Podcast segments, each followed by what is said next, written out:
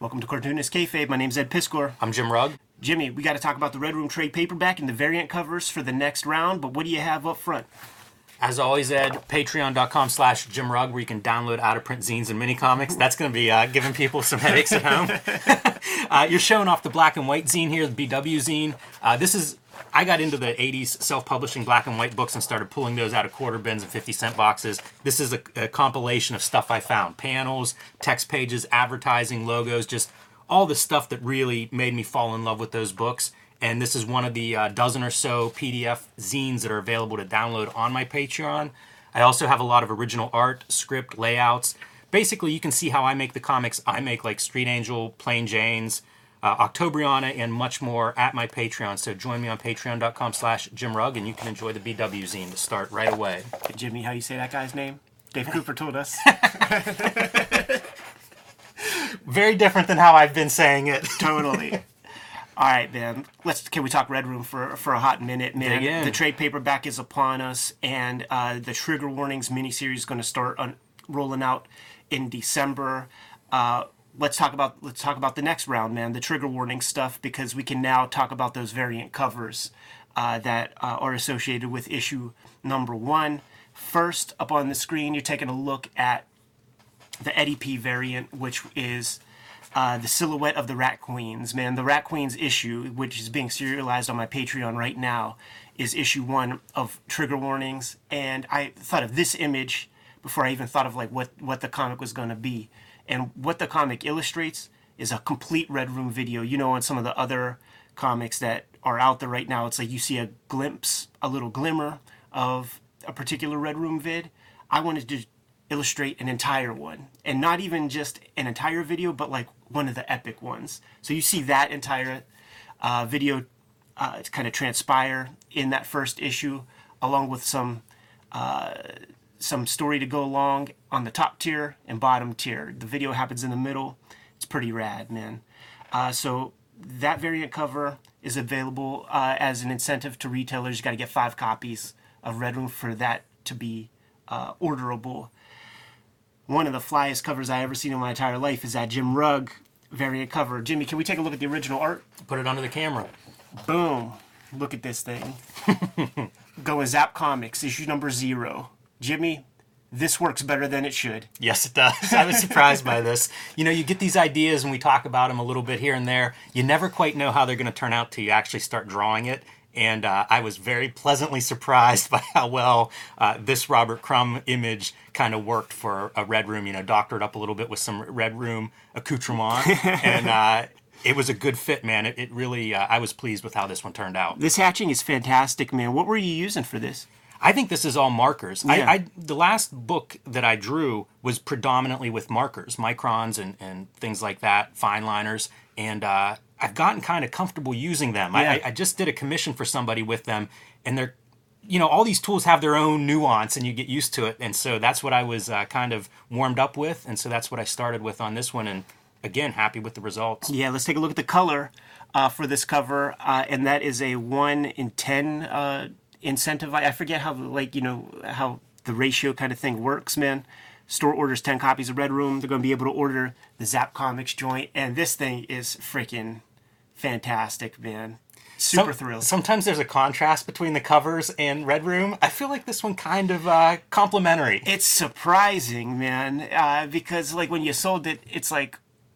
I get it. I, I see. I see where you're going with it, man. But then when you start to add car batteries, and you realize that that our our fetal guy on the Zap Comics cover is not like it's not an electric plug like in his belly button. That shit is somewhere else. uh, the gravity of the situation is so much more clear. This hand, by the way, is uh, taken from the "Keep on Truckin'."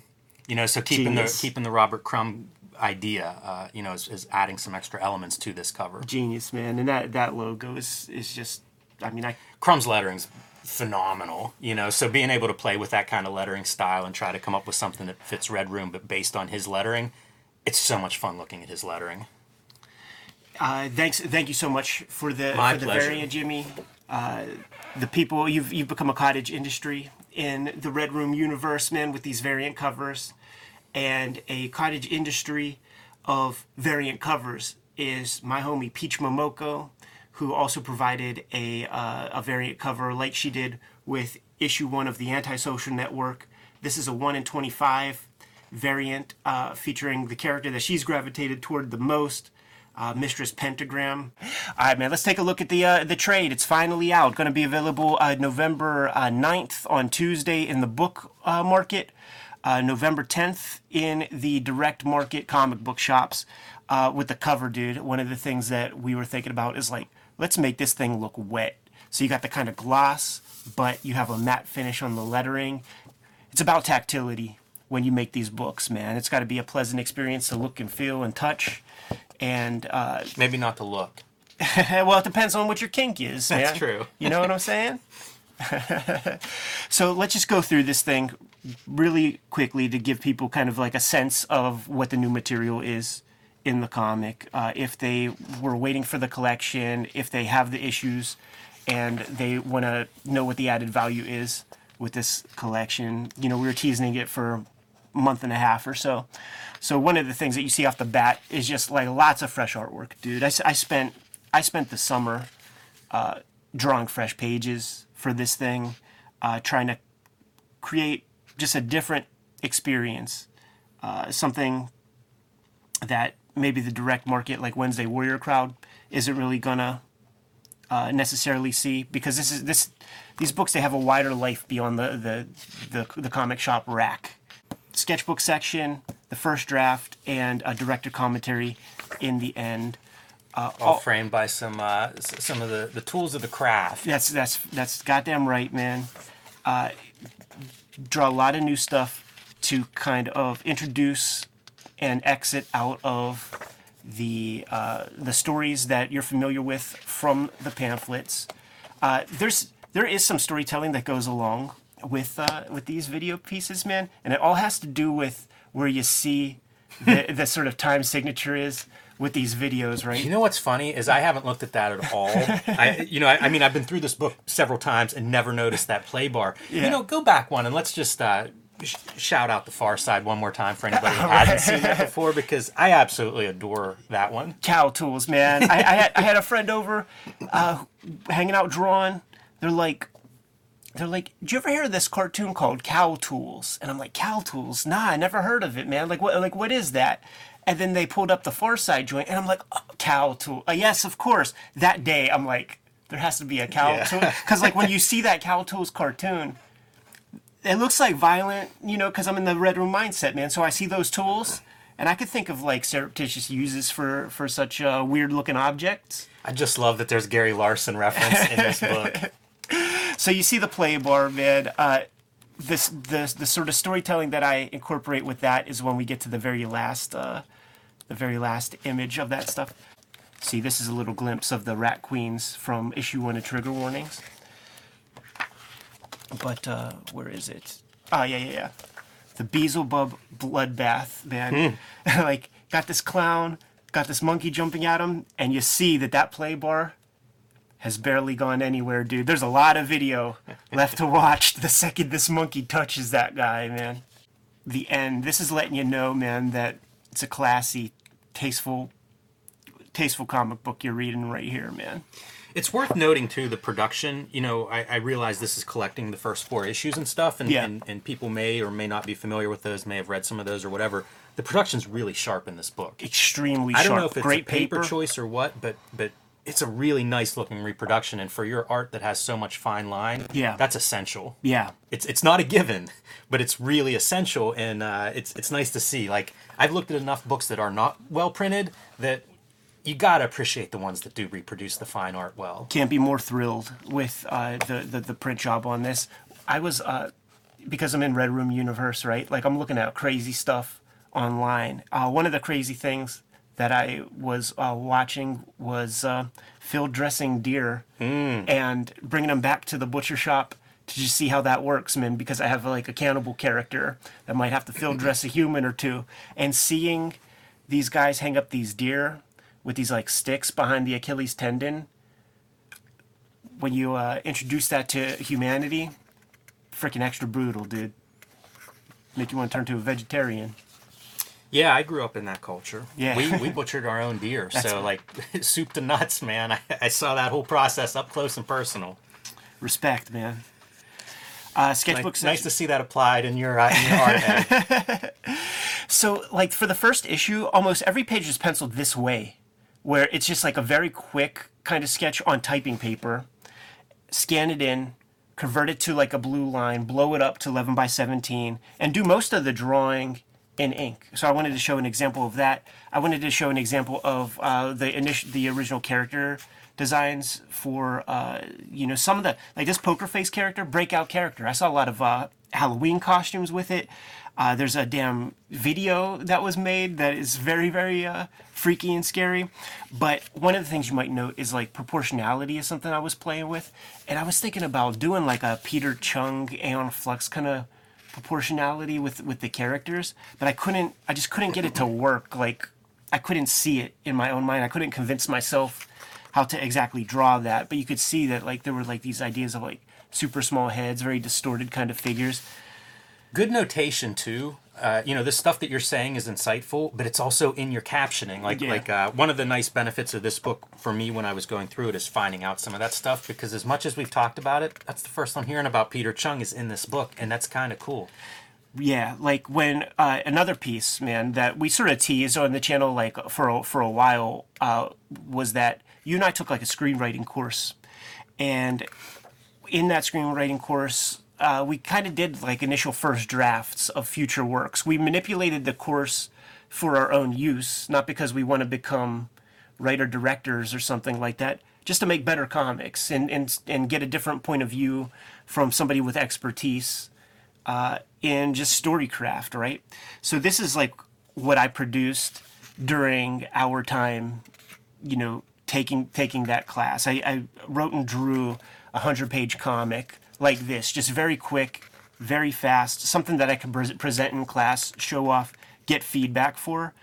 And I'm going to be serializing this across the three trade paperbacks because uh, I'm putting 32 pages in each book. And you can see this is kind of this is this is my scripting process basically. You know, now this is a very different comic than issue one of Red Room of what it became, but I had to do this to arrive at the place for the actual, f- you know, finished comic. Uh, there was a lot more theater of the mind, and I say that when you see a silhouette like this, right? Uh, a lot more theater theater of the mind, in as much as I wanted it to be more psychological, until uh, until you were like, but the fun of it is the video. So I'm like, you know what? I'm gonna take that. You're right, man. You do see like little bits, like things like this idea showed up in the free comic book day comic.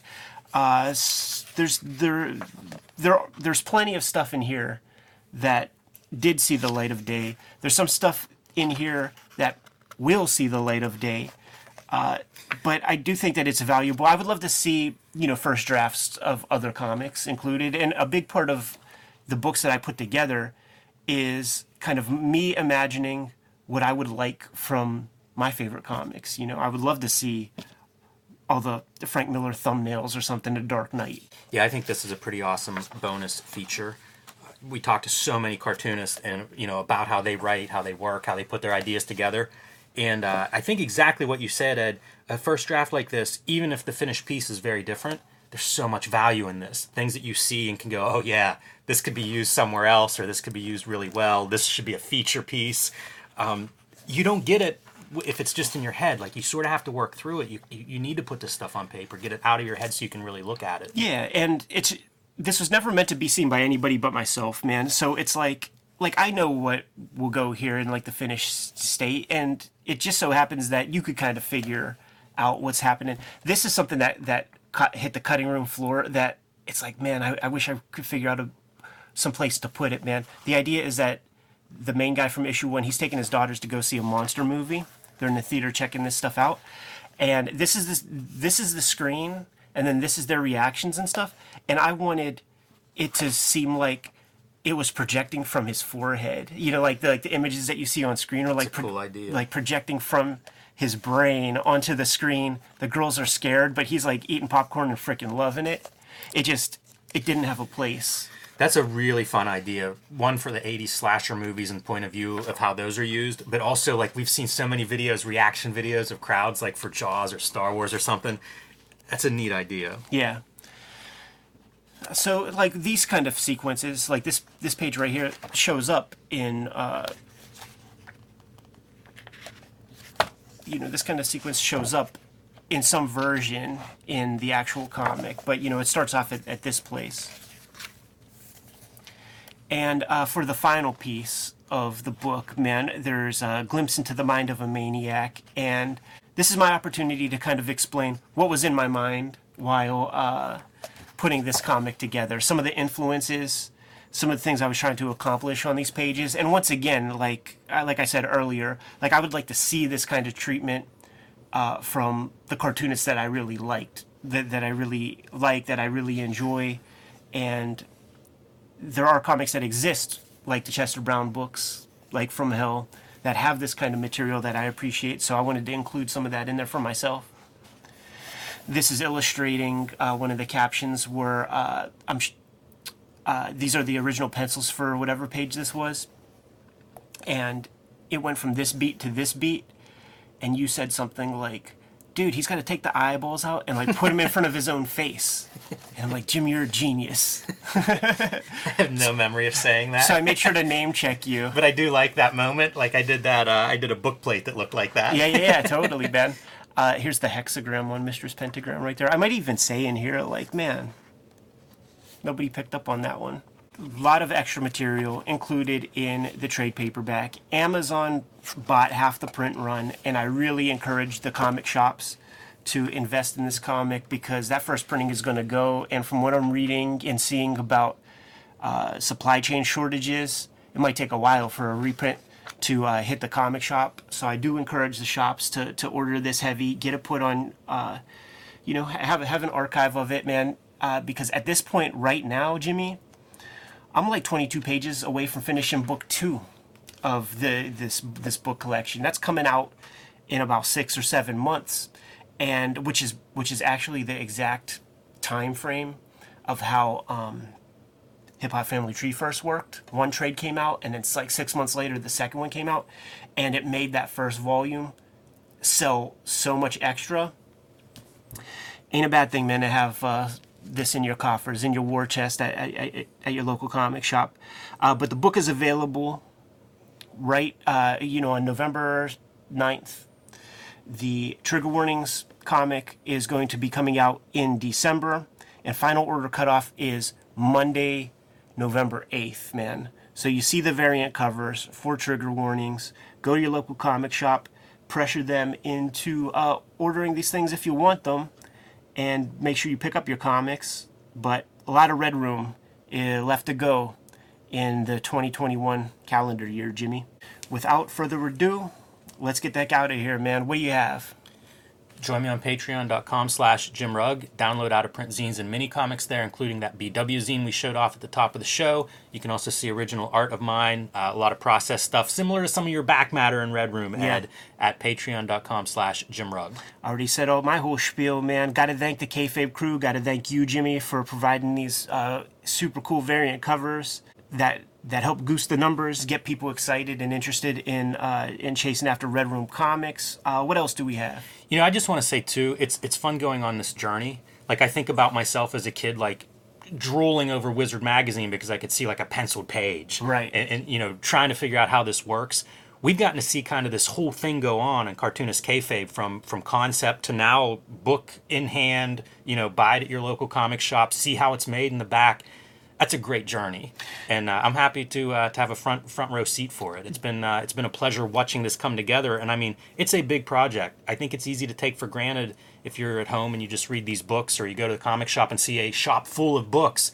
It's easy to take for granted what that process is. Seeing it uh, up front and, and in person, or seeing it through these cartoonist kayfabe videos, man, this is the shit that inspires me. Is like this is how you do it, and it's it's a lot of time and a lot of hard work. But here's the book to show for it. Yours was the first, Jimmy. Uh, this is the second uh, to sort of gestate from the Cartoonist Kayfabe channel, and uh, we're just we're just getting started, dude. We're just getting started. It's exciting to see. I think that's a good enough place to leave it, Jimmy. Given those marching orders, we're going to be on our way. Make more comics.